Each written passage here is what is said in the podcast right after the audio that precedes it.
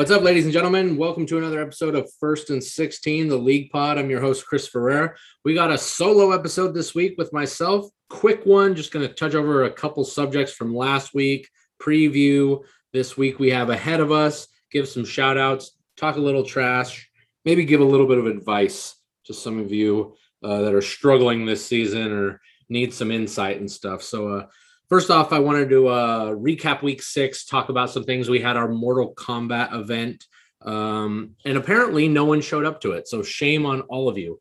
I know I wasn't there. I had a Netflix shoot that I was working on all weekend, but uh, shame on all of you that did not show up. Apparently, there was only four people at this event. It took place at John Peterson's house. Hayden, John, Esco, and the only non-Mortal Kombat person, Polaris, showed up, hung out, watched some football. Thankfully, they didn't order a huge spread because I would have felt so bad that it all went wasted. But uh, yeah, only four people. And uh, shame on Anthony, who's in that division, who didn't even show up to his own division party. What the hell, man? So uh, yeah, I, I feel bad for Mortal Kombat. You know, it's not like we didn't get the word out. People knew that it was this weekend. So shame on everybody. Hopefully, the four of you had a good weekend hanging out, watching a little bit of football.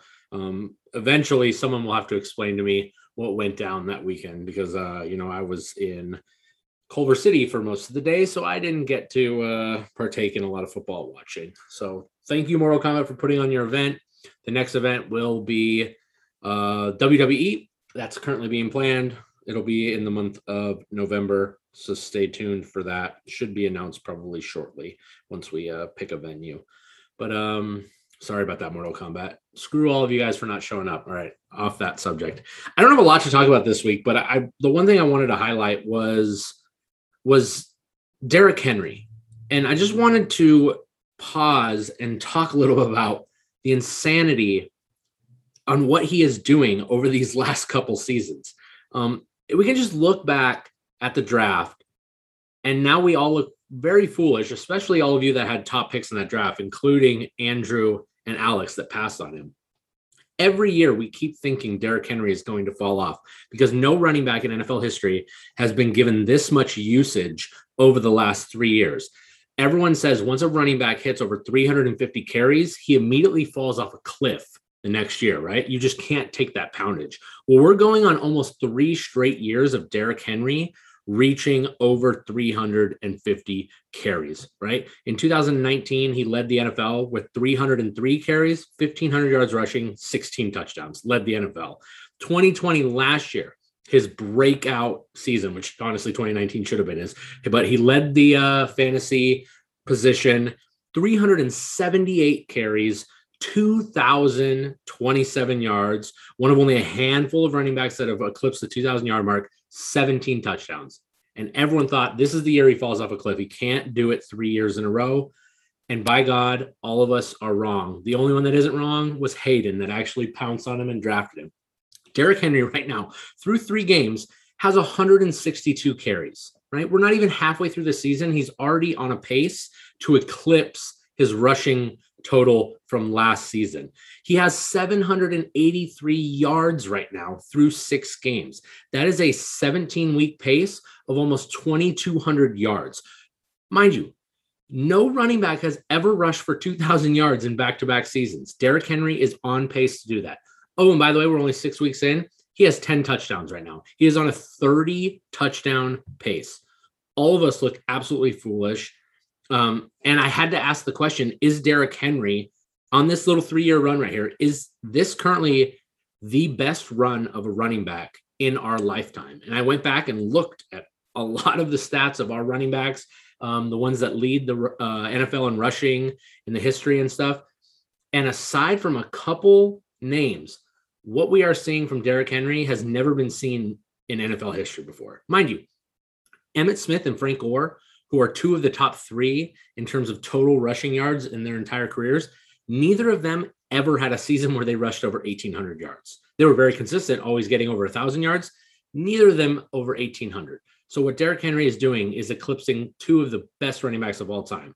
Barry Sanders had a stretch, a four year stretch, where he went 18, 1800, 1500, 1500, 2000, right? That's one of the best modern stretchers right here.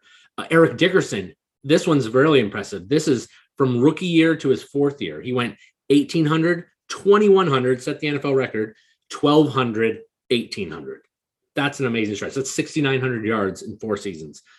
And Derrick Henry right now on this three year pace is on track to have a better start than either of these running backs. The only one that I feel like we can actually compare this to is OJ Simpson. OJ Simpson back in the 70s, he had a four game, four season stretch where he went 2,000 yards, 1,100 yards, 1,800 yards, 1,500 yards and you're like, oh, well, that's way less than the other guys I talked about. He only played in a 14 game schedule. So 14 game schedule, and he rushed for 2,000 yards. Um, if he was able to play in the 16 game schedule or the 17 game schedule like they are now, God knows what OJ Simpson would have done. So we are seeing something that we have never seen. And uh, I'm really shocked because I personally, if I had one of those top picks, probably would have went with McCaffrey. But uh, at this point, I feel like Derrick Henry is kind of becoming like Travis Kelce at the tight end position, where it's like we're all waiting for him to fall off the cliff and stop being good at that position. But every year they're proving that they should be first round picks in fantasy. And um, going into next year, I mean, it, it doesn't seem like this guy can be stopped. He's probably going to be the number one player on the big board next year. And of course, probably somebody won't take him because no one has taken Derrick Henry number one overall in our league. Insanity hats off to you, Hayden, for having him. He's on a, just an absolute tear. Uh, your team, Hayden, I feel like your your season is going really well, and a lot of your other players aren't even playing up to par, but Henry is absolutely carrying you. He is the number two scoring fantasy player behind only Josh Allen, a quarterback right now, and that's only by two points. So he's outscoring all of the quarterbacks. It's absolutely insane. He's a cheat code. And uh, if you watched him on Monday night against the Bills. They are the number one defense in the NFL right now, and they couldn't even tackle him. I think he had like a 70 plus yard touchdown run early in the game. Like he's a freak. He doesn't even need to be very agile or mobile like some of these other backs like McCaffrey and Cook. He literally can just put his foot in the ground, get going. He's so big, it's so hard to bring him down. But if he gets going, gets in the open field, he's a freight train. You're not going to bring him down. So we should just appreciate what we're seeing. Um, I know Alex and Hayden are probably like, what about what about Adrian Peterson? You know, Adrian Peterson never had seasons where he had over 1500 yards in back-to-back seasons. It was always like a big one where he went, you know, for 1700 or 2000 and then he immediately always had like a little drop off. And when I say drop off, it's like 1300 yards, which is crazy. AP is one of the the greats too, but uh yeah, AP AP's comeback from his ACL tear where he rushed for 2000 yards probably is considered the best season of a running back because of what he overcame. But I think what we're seeing from Derrick Henry right now might even eclipse that, the pace he is on. So just wanted to give Derrick Henry a shout out this week. It's absolutely insane. And uh, Hayden, hit me up. I'll trade you whatever you want for him. Um, I'm going to also add in this episode, you know, we talked a lot about trading and all these things. And I put together this little segment called Fantasy Faux Pas and trading secrets. And basically, I'm going to, you know, open up my, you know, secret ledger and I'm going to share a lot of my trading secrets with you guys. I know a lot of you guys will probably know these things. For some people in our league and in other leagues, there are simple things that you guys are missing out on. And so I want to tell you guys a little bit, uh, share some secrets with you, help you out as we are approaching the trade deadline in three weeks some things to think about. And uh, again, this is probably going to backfire on me, but I don't care. I want to share some of my secrets that I do when I go into negotiating and trading and stuff. So let's start off at the top. First off, this one's super simple, and yet I still see people screw this up. Guys, don't put your Thursday players in your flex.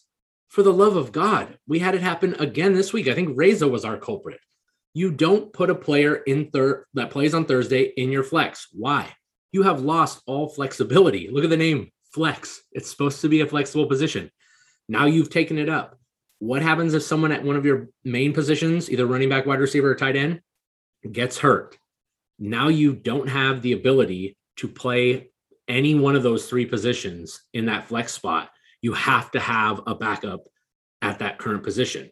And sometimes you're not going to have that. So always play your Thursday players in their position, whether it's running back, wide receiver, tight end, even if they're not the better player, always put them in their spot, right? You got to keep your flex open as late as possible. Put the latest game of a certain position, if that per, if the flex spot would be that position, put the latest game there. Guys, super easy. Don't know why people continue to screw it up. It's ruining your flexibility of your roster.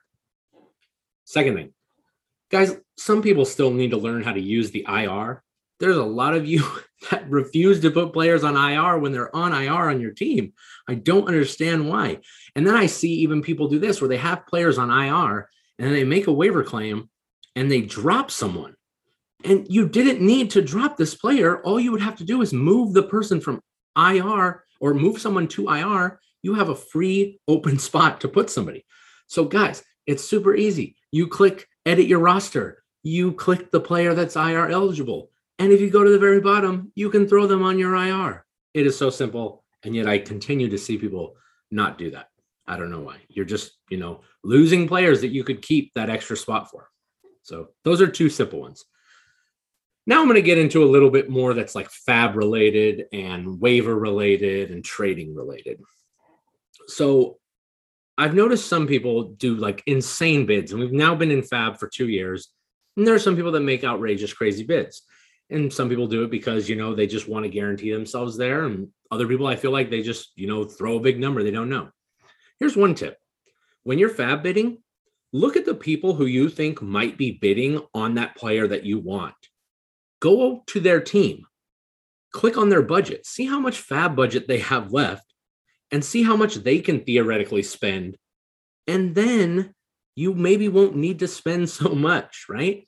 This is where doing a little research on Tuesday um, comes in handy, right? You look at the rosters that might need a certain running back or a wide receiver, go look at their budget, see how much they have. If they only have, you know, $29, well, I already know this person can't bid over 30. So then I can, you know, put it at that. Just wanted to share that with somebody. I know most of you probably already know that, but some people probably could uh, use that tip. Remember, just click on the little eye with the information signal on their team. You can see what their budget is, or you can go to the budget accessories in the app right? You can see how, how much money everyone has. Don't be spending extra money if you don't need to. Also, this is a little side tip. This doesn't really uh, work for our league anymore. It used to be when we did not have FAAB. But if you're in a non FAAB uh, league that uses traditional waivers, here's a tiny little cheat code that you can do. And you know this probably works for one some other league that you guys are in. When the trade deadline ends, you can still make a secret trade right? I want to share this little tip with you guys. If you happen to be the number one or number two team on the waiver claim process, you can communicate with that number one or number two team, and you guys can both negotiate and make a one for one trade. How does that work when the trade deadline has, uh, you know, passed? If you both drop a player, you can then both claim that player and no one would be able to claim them but you two with the top uh, picks. It's a little sneaky cheat thing to be able to make a trade after the trade deadline. Only works in a waiver system though. If there is FAAB, right, somebody might just, you know, blow all their FAAB and blow that whole trade up for you. But you know, if you have the number one and the other one has a number two and it's not a FAAB system, you can make a sneaky little trade like that after the trade deadline. So that's a little secret I want to share to all of you guys. I've done it in one league before. People were not happy about it. It's funny though. Now I'm going to give you guys some trading tips. Okay. Here's here's some things that I look into when I'm trying to make trades. Trade for players that you want when they're on their bye week. Right? That sounds stupid. You might think you're like, why would I trade for them on their bye? I'm not going to be able to get them. Well, you know what? The person who has them, if you want them, are more likely to probably move them on their bye week because that owner will probably want the production that they will get, right? You might be hurting yourself that week, but if you really want that player, try and find out when their bye week is, then make a deal for them then. If their bye week is after the trade deadline, then you got to just do it elsewhere. But that's a little thing that I look at too. When are people's bye weeks? Also, here's another little tip trade for a player who hasn't had his bye week yet for a player who's already had his bye week. That way, you never have to have a week where you don't have a top tiered player For instance, if you have someone who has a bye week early in the season, maybe trade that player for someone who has a bye week way later in the season. That way you're not missing out missing out that player on its bye week. And then you maybe can trade that player later in the season when that bye week's coming up, right? That way you're always optimizing your roster. You're never having to deal with buys. That's one one another tip to show you. These last ones are two of my favorite ones, two little sneaky ones that I like to do, but uh trade with opponents that you know you won't play or that you have already played during the season. So that way those players don't come back and bite you. Remember, all of us in depending on the division you're in, there are four teams that you don't play throughout this season. I always like to try to negotiate with those four teams depending on whose division I'm not playing that season, right? Because we're on a rotation where we're playing different divisions. That way, when I trade a player and that player ends up going off and having a big year, I don't feel stupid and have to worry about them coming back and bite me in the ass unless it's playoff time, right? I like to trade with people that I know the players won't come back and hurt me. Right? You might think that's stupid, but uh, it's a way that you know it's another negotiating tactic that you can have with the person, right? Or you can trade with somebody you've already played early in the season, right? You know that these players aren't going to come back and bite you, right? And you have to face them and then they beat you head to head in a matchup. Some people probably don't care about that, right? Some people have tried to trade with me the week I'm playing them. I'm crazy and superstitious. I don't normally like to trade with people that I know I'm playing because I don't want to see someone that was on my roster put points up against me and possibly beat me. So that's one thing I look at too. Who have I already played or who don't I play? Right? I don't play the, uh, the the WWE division doesn't play the King of the Hill division this year. I made two trades with the W with the King of the Hill division because I knew I wasn't gonna have to play those teams. Right? I just sent my players over there. If they boom and blow up, well, at least it's not gonna hurt me. Right? That's kind of my thought thought process in it. Last one. This is my favorite one. This is my little super, you know, cheat code. Now I wouldn't even say it's a cheat code. This one's kind of shady, but uh, it's how you win a win a trade that somebody might not know that uh, off top that you're going to win the trade. Right? It's a little way to do a little bit more research and get up on the trade. So if you're going to make a trade with someone, see if you play that team. Right? As I already said, try to maybe trade with teams you don't have to play, so you don't have to deal with that. But if you happen to play this team later in the season and you want to trade with them and get the players off their team, look at the week you play them, right? You might be trading with someone and you play them in week 12, right? Well, guess what? Look at their roster, see who has a bye week on week 12. Maybe you don't want to trade for those players, right? Because you won't be able to, to use them against uh, this person because they won't be active. More importantly, look at your roster, find out who is on a bye the week you play them. If you have players that are on bye week that week, trade them those players. That way, when you do play them later in the year, they cannot use those players against you, right? If you trade them a person who has a week 12 bye week, and by week 12 it comes around, that player might, might not have paid attention to that. All of a sudden now you're at a competitive advantage because that person can't use those players in the matchup against you. Little shady, little sneaky, but hey, it's part of the art of the deal and negotiation, right? Most people probably won't look that deep in the schedule. So, uh, again, I'm sharing these secrets with you guys. We play each other, but I don't care. You guys can take these secrets and use them in your other leagues that you play in, take advantage of people in trades and stuff. Now you guys know some of my secrets, right? These are some of them. I have a couple others I didn't share, but I, I, I like sharing these ones. Um, always look at your schedule when you're making trades, right? This is a long season but don't think of it as a 14 week season. Basically, we're playing, you know, one to two weeks, three week increments max, right? You got to look at these as short sprints that we're trying to get through, right? Where a player could be only valuable in this little window, but that little window could be the building block to get you to the postseason, right? Because if you don't win these games, you might trade for a player who's projected way better down the line. But if you're going to be losing all these games, and if you're not in a position where you can keep winning, right? that won't matter. So always look at this week or the week after when you're making deals and stuff. And uh, there's been a lot of trades so far this year. I think we're you know around the average, nothing too crazy and stuff. But uh, we have two or three more weeks of it. We'll see how many more deals get done. I know there was a couple more done this week between Brandon, Marcus, and Alex. So we'll see when this comes out, if any more comes out. But those are some little uh, trade secrets I wanted to share with you guys. Some of you are probably like, I already know all that. Others might be like, you shady bastard, right? Let's uh, finish this episode. I want to give out our weekly awards and stuff. This one's going to be a shorter episode just because I'm jumping on. I didn't have anyone to record with me this week, so there's not a lot of discussion, but uh, I still wanted to get this pod out to you guys. Our Survivor Series eliminator this week goes to Kyle Martinez. Kyle had the lowest score of a Survivor Series eliminator at 48.88 points. He becomes our sixth member to be eliminated. Sorry, Kyle. You joined me and several others. Um, and we are out of the running for that. So congrats for making it this long. But uh, welcome to the club, eliminated. I want to give a shout out to our Barker Bowl teams as well, all our charity teams. They're super competitive.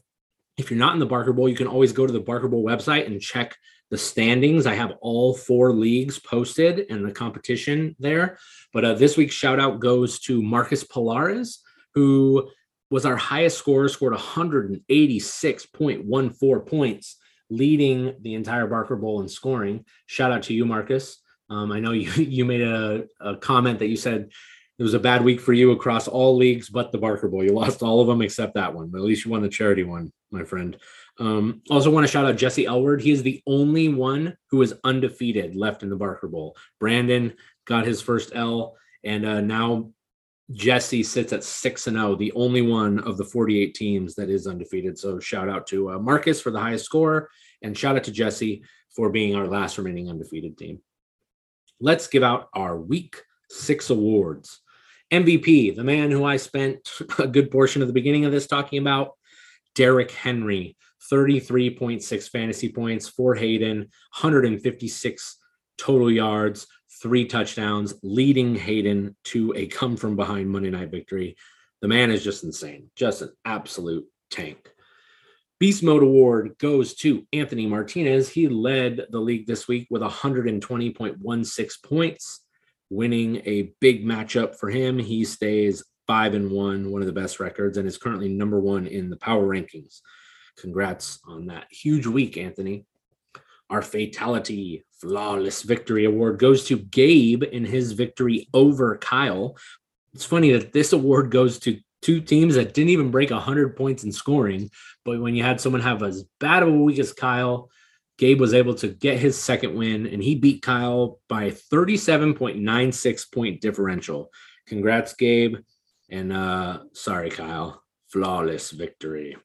Our participation award also goes to Kyle. Kyle racking up the awards this week 48.88 points. And as I said earlier, our sixth Survivor Series victim. Welcome to the Survivor Series Elimination Club, Kyle. Game of the week. This one is tough. I have all four of our Monday night comebacks written down, right? Hayden was trailing Mike, came back to win 114 to 107 because of Derrick Henry's massive game. Myself, Chris against Marcus, I was down by 32 with Josh Allen and AJ Brown, and they both had huge games, leading me to a 111 to 106 win over Marcus. Cameron, who was losing to Shane, and all he needed was Knox or Diggs to do anything, and Diggs got in the end zone, giving him a 108 to 96 victory.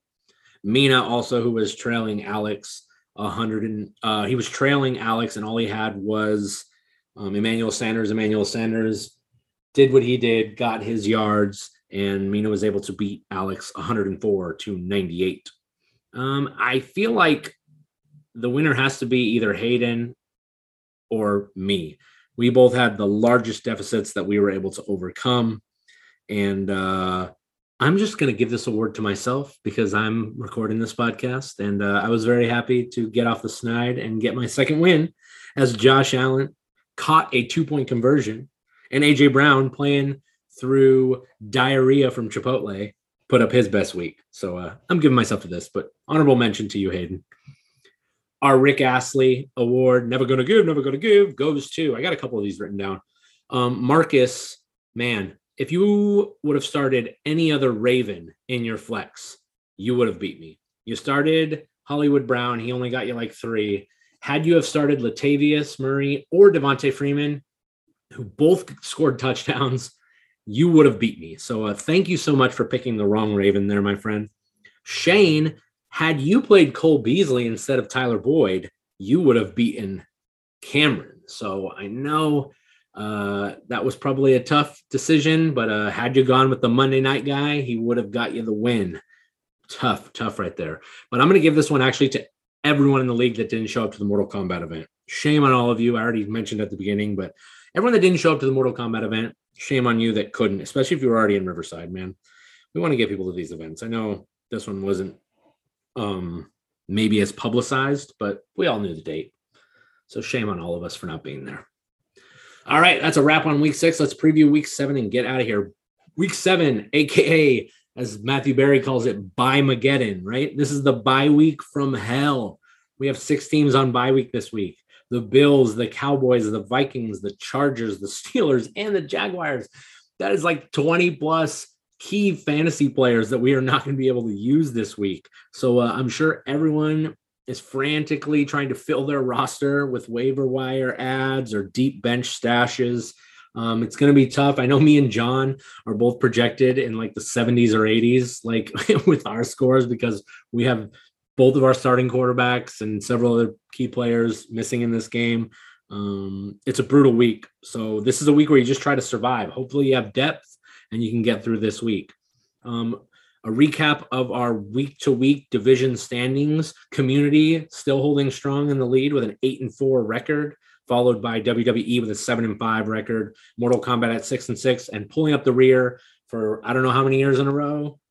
King of the Hill, formerly known as Studio Ghibli, they are three and nine. They are the ones getting beaten up again on this year. So Studio, or uh, sorry, that's Freudian slip. King of the Hill, pick it up. All right, you guys are getting your ass kicked each week. Uh, hats off to community right now, best division out there in uh, league play. Our matchup of the week. This is, uh, you know, we had some people complaining about the power rankings, but this is why the power rankings are the way they are because this week pits off our number one and number two power rank team. Anthony, sitting at five and one, plays against Cameron, who is five and one. The two best records in the league, squaring off It's going to be a great showdown, and um, we shall see who is the victor. I know Anthony had a big Thursday game from Ernst Johnson, so he's got a nice lead. But Cameron has a couple Monday night gems in Tyler Lockett and Alvin Kamara where he could, you know, sneak a comeback. So this one will be a uh, a key matchup to decide who is potentially in the running for that number one seed, as these two teams have had great starts at the beginning of the season. So congrats to both of you gentlemen on uh, good seasons. We'll see who uh, pulls out the win. And that's going to wrap this up, guys. This was a fast, quick episode, solo pod. Just uh, wanted to get you guys that information, talk a little bit about Derrick Henry, give you some trade secrets, and uh, give out the weekly awards. So, uh, hope you guys all have a great weekend. Um, we will see you guys here soon next weekend. Marcus Polaris is getting married. I'm sure we are all going to be seeing a lot of each other that weekend. Very excited to be a part of that. Um, that's on Friday of next week. And uh, hope you guys all have a great weekend. The 49ers are back from their bye. I'll get to watch my team play this week. Um, hopefully, your team wins. Hopefully, your fantasy team wins. And uh, we'll see you guys when I see you guys. Uh, peace out, everybody. Have a great week seven.